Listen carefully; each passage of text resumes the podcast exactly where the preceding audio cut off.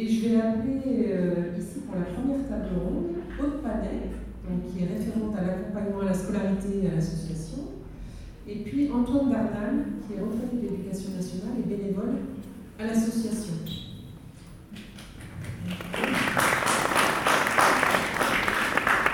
Alors Antoine, je te propose de prendre le micro qui est à côté de toi. Alors Aude, euh, on se comprend parce qu'on se connaît, on va pas faire comme si on ne connaissait pas. Alors Aude, tu es arrivée à l'association en janvier dernier. Tu vas nous expliquer un petit peu comment ça s'est passé quand tu es arrivée à l'accompagnement à la scolarité à l'association des Enfants de la Goutte d'Or, si tu veux bien.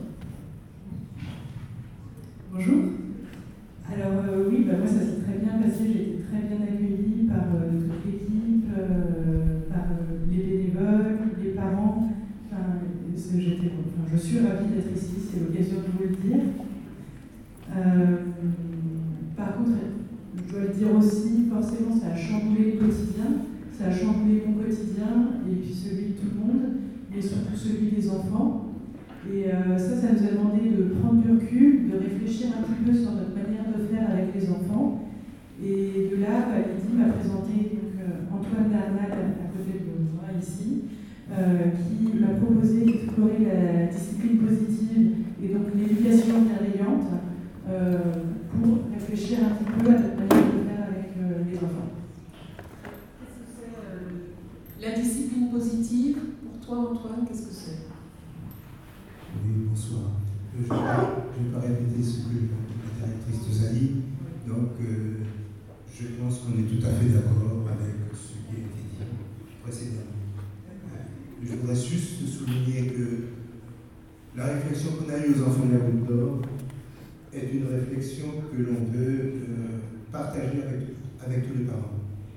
Là, ce n'est pas une réflexion que l'on mène tout seul dans notre coin en tant que bénévole, puisque ce sont les enfants que nous avons en charge, mais les enfants que nous avons en charge, ce sont vos enfants.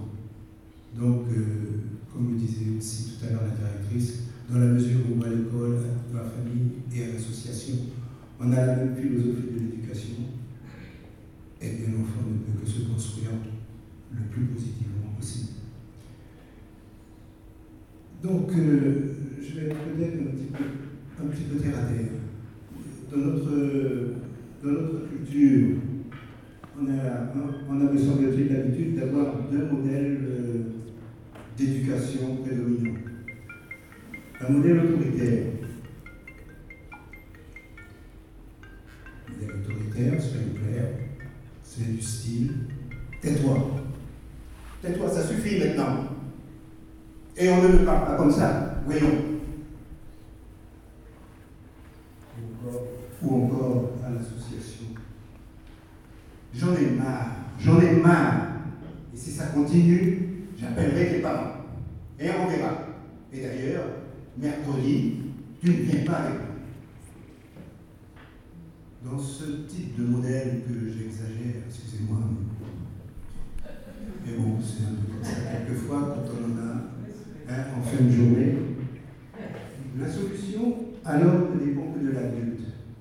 C'est lui qui dit à l'autre, à ici, à l'enfant, ce qu'il doit faire. Voici les règles que tu dois suivre, et voilà la punition que tu recevras si tu ne le respectes pas. Il y a un autre modèle qui est permissif, c'est le laisser-faire. Oh, tu sais, bon, ça va, il est petit encore, hein.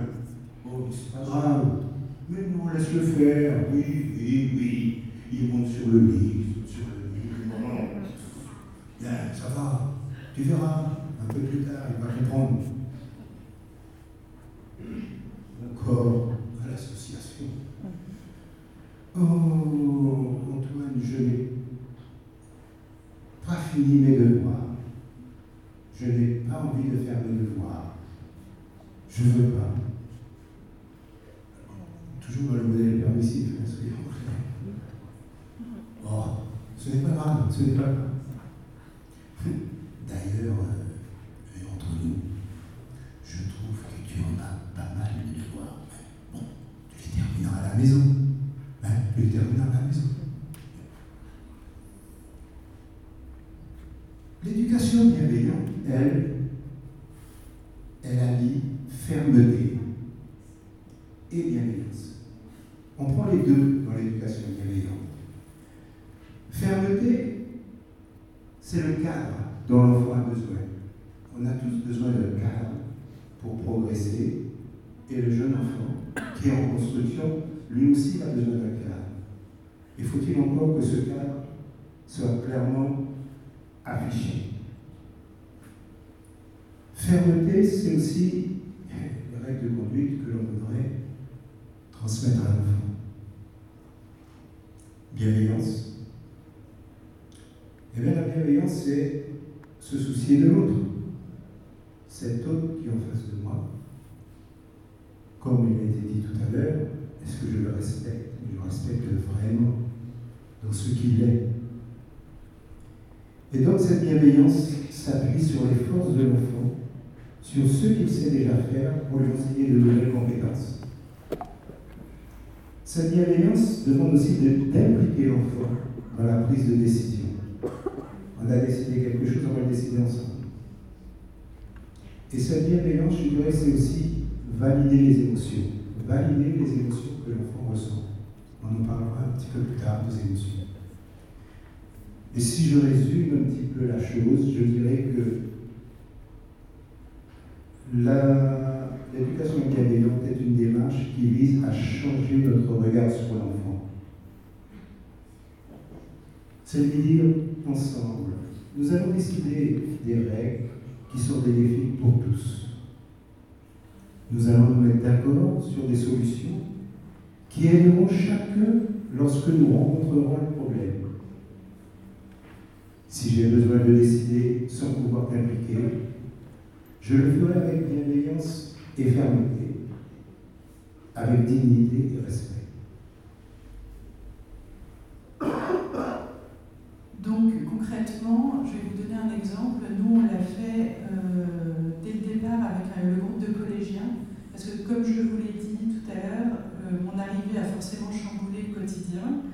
Euh, et donc j'étais nouvelle, et je pense que le groupe de collégiens s'est senti euh, obligé de me tester, forcément, savoir si j'étais digne d'être une enfant de la Goutte d'Or.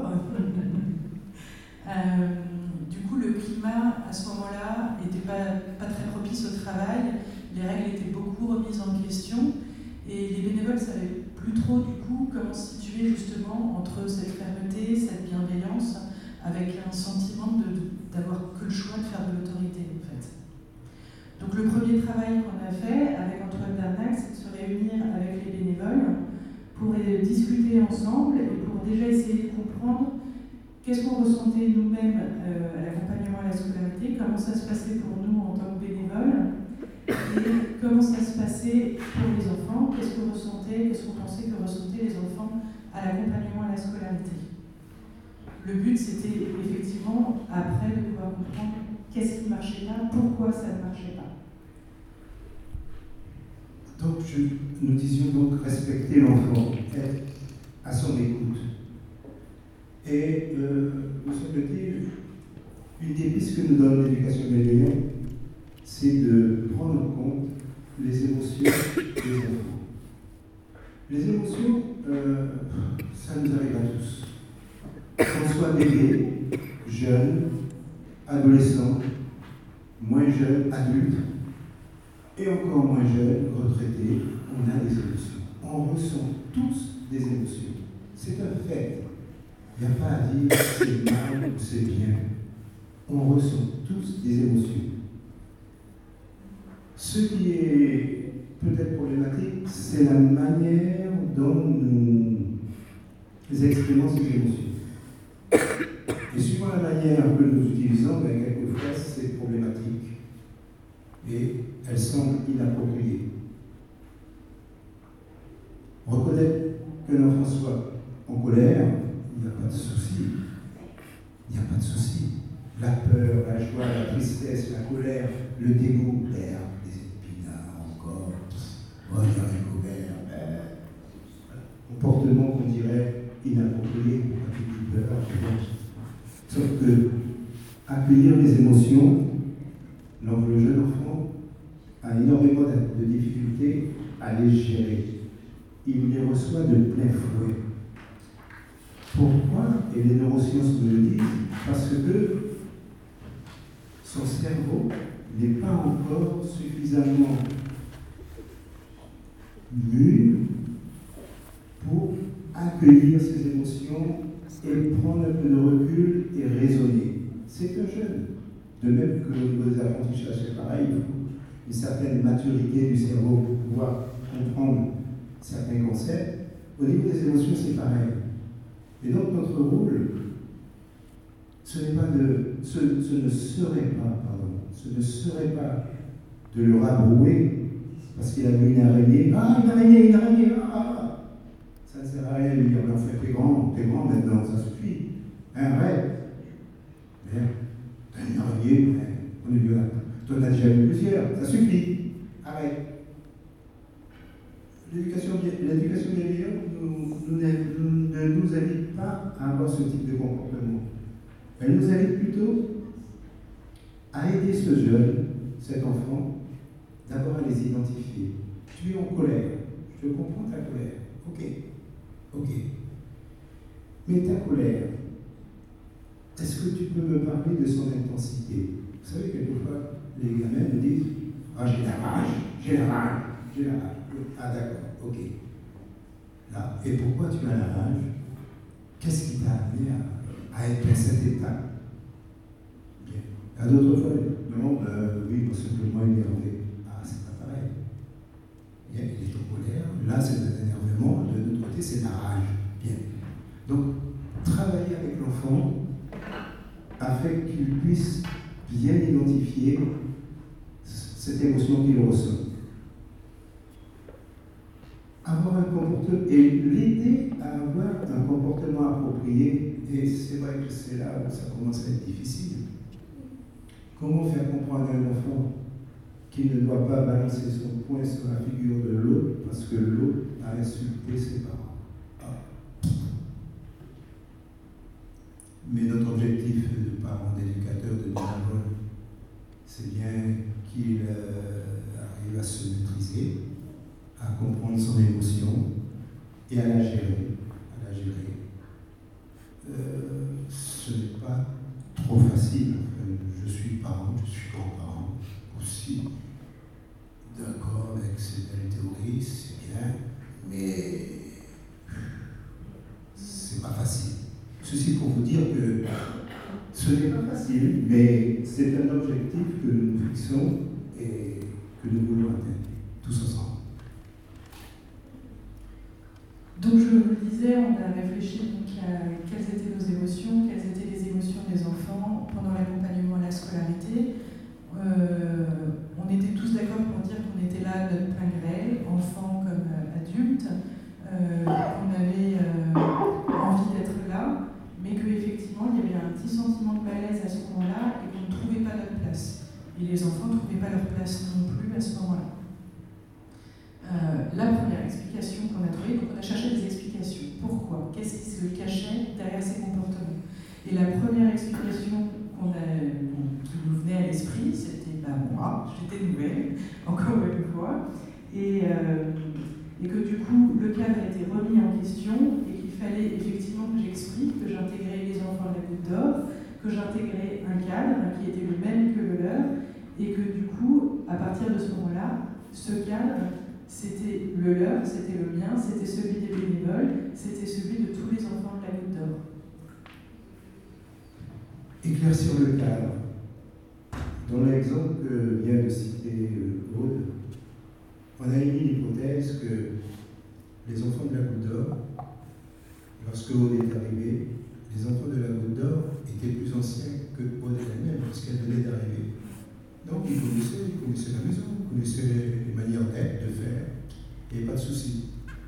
Et on a eu l'hypothèse que leur comportement inapproprié venait peut-être du fait qu'ils n'ont pas été pris suffisamment en considération. C'est-à-dire que voilà, il y a quelqu'un qui débarque, qui est nouveau, au fait, qui sait, qui sait, euh, tu la connais? Non, je ne la connais pas. Voilà un groupe d'enfants qui s'est construit autour d'une association avec des valeurs. Ici, croyez-le, ça y est, nous y sommes, nous faisons partie du groupe. Et là, il y a quelqu'un de nouveau qui arrive et on ne les a pas tellement tenus au courant de ce changement. Encore une fois, ce n'est pas, euh, entre guillemets, méchamment fait, mais c'est, c'est du style. Alors, on aurait pu le lire. Si je me tourne, si je me rappelle un petit peu ce qui se passait dans l'éducation nationale, lorsque un enseignant titulaire est absent et que le remplaçant arrive, il y a toujours un petit moment de flottement. Ça, ça, ça marche encore comme ça toujours. Il y a un petit moment de flottement. Tiens, qui c'est celui-là, qui c'est celle-là. Ah, mais monsieur, la maîtresse, elle ne faisait pas ça. Hein? Ah, bon, d'accord, ok, bon. Je dirais, c'est normal. Sauf qu'un adulte, quelquefois, c'est pas facile à gérer. Donc, on a eu l'hypothèse que ces comportements inappropriés n'étaient pas foncièrement méchants, mais étaient quelque peu naturels à nous, comme je le disais précédemment, d'être vigilants, d'être conscients et de, de discuter avec les jeunes.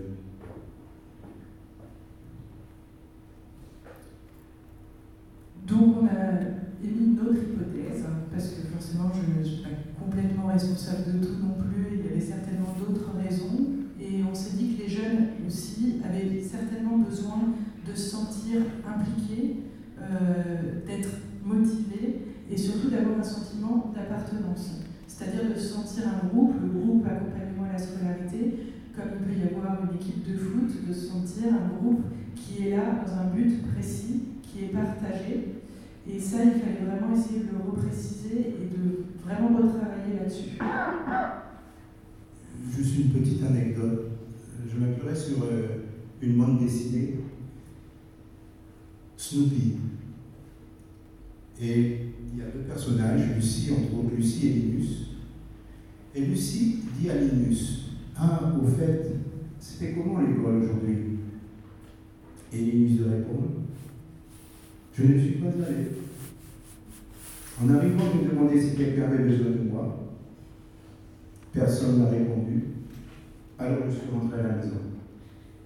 Oui, besoin d'appartenance. Autre petit exemple, histoire de, d'embêter Piti. euh, c'est un exemple. Hein. Et donc, euh, imaginez la situation, donc euh, je dis à ma femme, tu sais, bon, en fin d'après-midi, j'ai les enfants de la Goutte d'Or. D'accord. Donc j'ai les enfants de la Goutte d'Or, j'arrive, je vois Lydie, bonjour Lydie, derrière son ordinateur. Ok.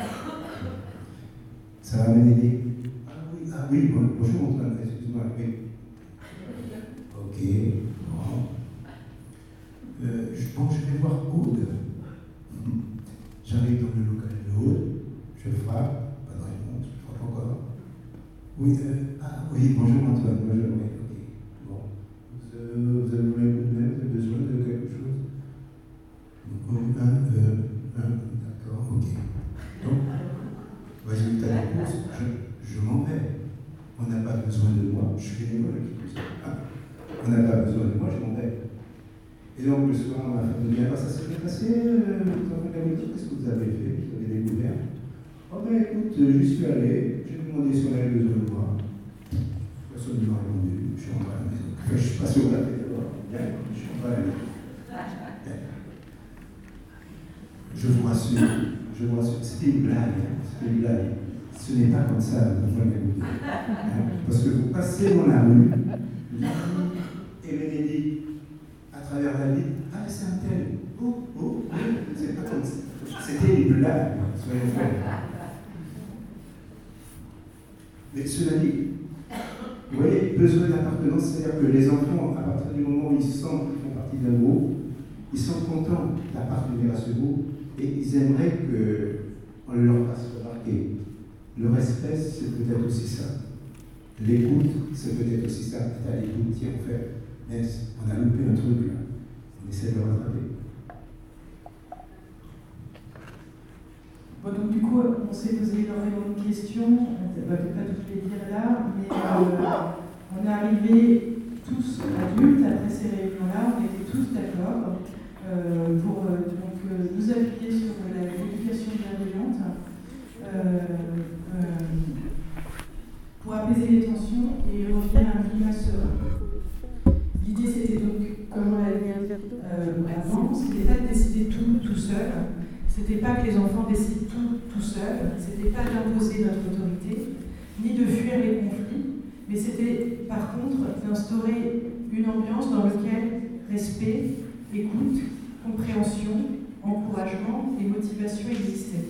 Et ça, c'était les adultes qui devaient être capables de le donner, mais aussi les enfants qui étaient capables de le donner de leur côté.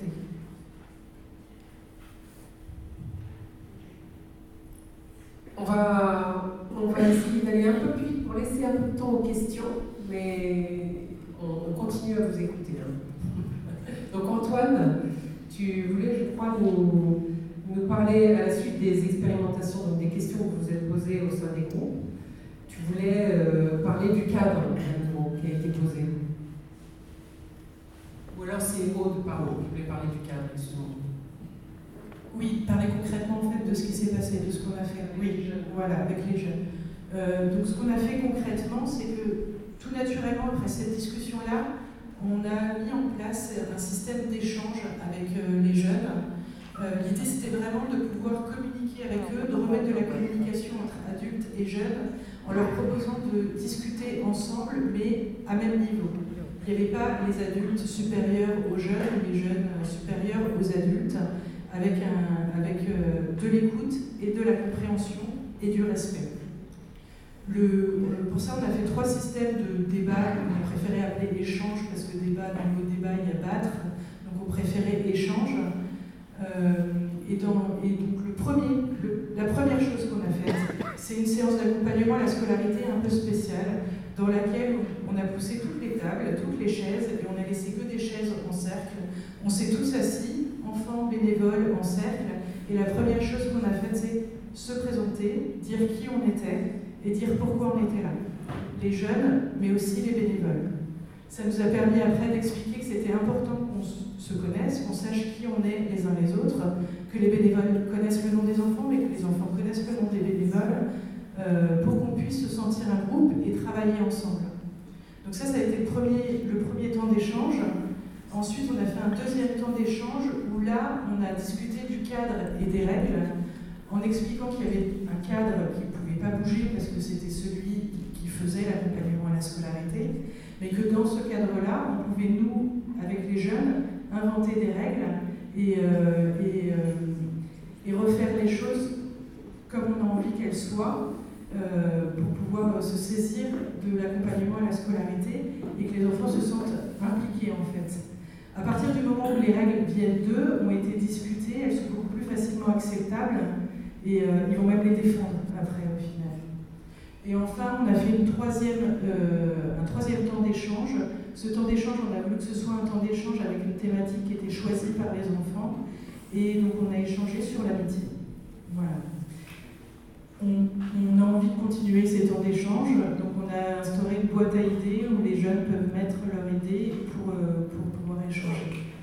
Alors, je ne dis pas que ça a tout résolu, mais effectivement, on arrive à un climat beaucoup plus, plus serein. On se connaît et, euh, et on se respecte, et, euh, et ça nous a quand même bien aidé. Bon, merci pour ce, ce retour d'expérience. Je sais que vous vouliez parler aussi de, d'une affiche qui a été faite par Najat, une jeune bénévole de l'association, qui a été elle-même enfant, qui, a, qui, a, qui était parmi les jeunes qui étaient accompagnés à la scolarité, et puis qui sont devenus ensuite, elle est devenue ensuite bénévole. Et elle a fait une affiche pour, euh, je crois, euh, traduire justement ces, le cadre, et notamment les trois temps euh, spécifiques de l'accompagnement à la scolarité, le goûter, euh, les jeux et le travail. Euh, je crois que tu, tu peux nous en dire deux mots, Antoine, avant qu'on passe aux questions. Oui, euh, voilà, voilà un exemple de, de réalisation qui montre bien, me semble-t-il, euh, la philosophie des enfants de la Goutte d'Or. Najat est une, aujourd'hui est une bénévole d'une vingtaine d'années, mais c'est une bénévole qui a connu l'accompagnement à la scolarité. Elle habite le quartier, elle a été à l'école dans le quartier, Elle a été un accompagnement à la scolarité. Et puis, à vingt ans, elle retourne dans l'association qui l'accompagne. L'association l'accompagne, l'association l'aide, l'association l'encourage. Et elle a voulu euh, s'occuper de l'accompagnement à la scolarité et donner un coup de main aux référents. Et tout dernièrement, enfin tout dernièrement, c'est-à-dire en fin d'année dernière, elle a eu comme projet, puisqu'elle entendait, elle entendait Aude parler justement des trois temps, accueil, goûter, devoir, jeu. Et en tant que bénévole accompagnatrice, jeune bénévole accompagnatrice, elle avait remarqué que ah ben, ce n'était pas si facile que cela que d'être bénévole accompagnatrice, et que les, ces, les jeunes les enfants avec qui elle travaillait n'arrivaient pas à respecter carrément ces fameux temps, ces trois temps. Elle a eu comme projet, elle a soumis à Aude, Bénédicte et Bénédicte, de faire un panneau. Elle nous a dit, je veux faire un panneau avec les trois temps. Bien. Eh bien... Et il est là. On l'a aidé. On l'a aidé. Et moi, je voudrais quand même dire la chose suivante.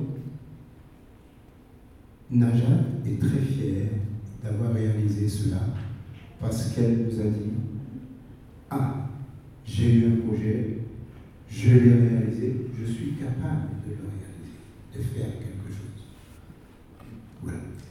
Merci beaucoup. Alors, on constate que ça vient d'un gérant de temps et il faut euh, qu'on avance un petit peu parce que du coup, euh, il faut qu'on laisse de la place aux, aux questions. Mais alors, ce qu'on vous propose, si ça vous convient, c'est de rassembler les questions tout à l'heure. On, on va passer à, au, au second temps, mais j'imagine qu'il y a beaucoup de questions là, dans la salle parce que Euh, en tout cas, les, les émotions, la, la difficulté à poser le cadre, euh, qu'est-ce qu'on fait quand on a envie de s'énerver, qu'on sait qu'il ne faut pas le faire, et cetera. Parce que moi, je me dis euh, que c'est pas simple. Mais... Donc, je vous propose d'aller reprendre vos places et je vais accueillir Bénédicte Godot. Alors, Bénédicte Godot et aussi, excusez-moi, Nadine Rouen-Kochman. Donc, Bénédicte, euh, tout le monde la connaît peut-être ici. Bénédicte, elle est responsable prévention des conduites à risque. Et Nadine, elle est médecin retraitée et membre du C A euh, des Enfants de la Goutte d'Or. Et toutes deux, elles interviennent dans le cadre euh, de l'opération Sport, Prévention et Santé pour tous. Et donc, elle voulait nous raconter un petit peu quelle était, comment l'éducation bienveillante prenez place dans cette opération. Donc je laisse Bénédicte commencer. C'est un trait d'union. Euh, bonsoir à tous. Donc je vais un peu vous représenter euh, très rapidement le, qu'est-ce que l'opération Sport, Prévention et Santé pour tous, teuses, pour tous et toutes. Euh, ce sont des, des actions à destination des parents, je, je, je précise. Euh, des actions qu'on mène au gymnase à chaque vacances scolaires. Donc on mène différents temps et entre autres on mène un temps autour de la résistance aux pressions avec, euh, avec Nadine. Euh, donc euh, chaque, chaque groupe euh, descend, chaque, dans le cadre de l'accompagnement, dans le cadre des activités sportives, chaque groupe descend pour euh, profiter de ce temps de, de, de prévention. Euh, le groupe est accompagné par un animateur, donc c'est important parce que ça fait vraiment aussi le, le lien. Euh, cette question de l'éducation bienveillante, euh, de la coopération, de l'écoute, euh, et travailler avec les enfants et les jeunes, mais aussi les, les encadrants. On propose aux enfants des, des séances autour de d'outils qui vont travailler la coopération et le renforcement des compétences psychosociales. Donc la coopération, par exemple, vous avez l'image ici de... d'enfants, bah, la coopération tout simplement, c'est très clair par l'image, on va s'appuyer sur les, les compétences de l'autre, sur la, la capacité, sur le, la possibilité à résoudre un problème.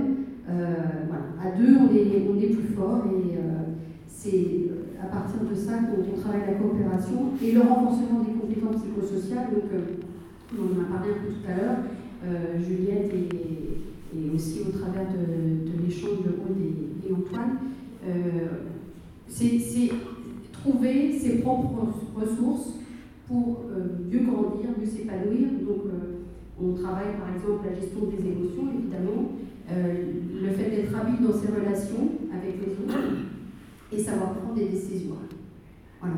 Donc, un autre exemple de, de coopération où euh, ben, il faut, faut être souple, il faut s'entendre, il faut se coordonner et, et voilà, ça, ça, ça renforce les, les liens aussi entre nous.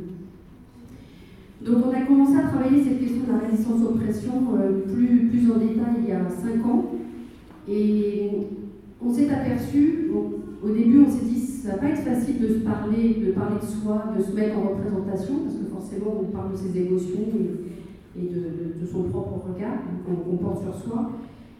Les, les enfants et les jeunes ont tout de suite été très respectueux des propositions qu'on a pu leur faire euh, à travers des, des outils. Euh, voilà, de, de se raconter de, et parfois de parler de choses de, de l'ordre de, de l'intime, euh, ses émotions, le, l'émotion de l'autre, la violence qu'on peut se faire à soi, qu'on peut faire à l'autre, mais quand on fait de la violence à l'autre, on se fait de la violence à soi aussi. Et pour illustrer euh, ces propos, je citerai le, l'exemple de la dernière séance qu'on a proposée aux enfants euh, âgés de six à douze ans. Je ne vais pas préciser en fait que cette action s'adresse aux enfants de six à vingt ans, en deux groupes. Donc les six à douze ans, on leur avait proposé un outil qui s'appelait « Pour ou contre ». Donc on leur faisait des propositions, et puis s'ils étaient pour, ils se mettaient d'un côté, s'ils étaient contre, ils se mettaient de l'autre côté de la salle. Donc c'était pas, c'était pas évident. Par exemple, pour élever un enfant, il faut le punir. Si quelqu'un me frappe, j'ai le droit de frapper à mon tour. Les enfants doivent toujours obéir aux grandes personnes.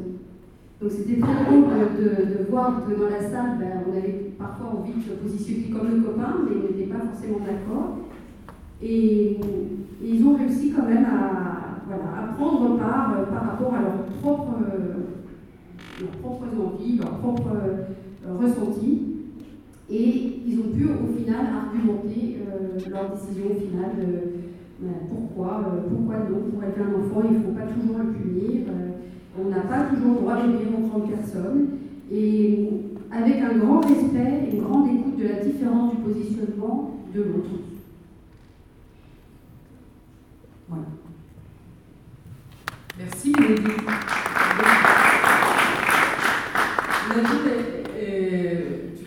Aussi à ces opérations. Qu'est-ce que tu as pensé de l'ambiance dans le groupe? Comment ça se passe? Alors, moi, ouais, j'ai été très surprise. Ça fait un peu plus d'un an que je, je, je, tra... enfin, je viens avec toi sur ces séances. Euh, j'ai été très, très surprise par l'attitude des enfants. Euh, ils, sont, ils sont en confiance et on, on, on le voit, en fait. Ils n'hésitent vraiment pas, ils n'ont pas la retenue. Parce que ce qu'il faut savoir, c'est que moi, je, les, je suis bénévole à l'accompagnement à la scolarité. Et donc, je retrouve les enfants que je connais dans un autre cadre. Et, euh, et j'étais vraiment très, très surprise de voir à quel point ils sont déjà plus respectueux les uns des autres dans ce, dans ce cadre-là. Et, euh, et la confiance qu'ils ont à se livrer, à exprimer leur, leur, leur ressenti. C'est vrai que la, la dernière séance a été particulièrement intéressante parce que ça les interpellait quand même, toutes ces questions. C'est pas facile et de se positionner. Alors, c'est pas facile de se positionner, mais en même temps, on voyait qu'ils réfléchissaient, alors ils se mettaient d'un côté, puis après, ils, ils se rapprochaient du milieu. Mais, enfin, c'était, c'était vraiment très, très intéressant. Vraiment. J'espère que, que ça, enfin, qu'ils se rendent compte de ce que ça le, leur apporte. C'est vraiment très intéressant. Bon, c'est intéressant de voir la complémentarité justement entre l'accompagnement scolaire et puis cette activité, cette opération spécifique. Donc je vous remercie de ce témoignage, ce trait d'union.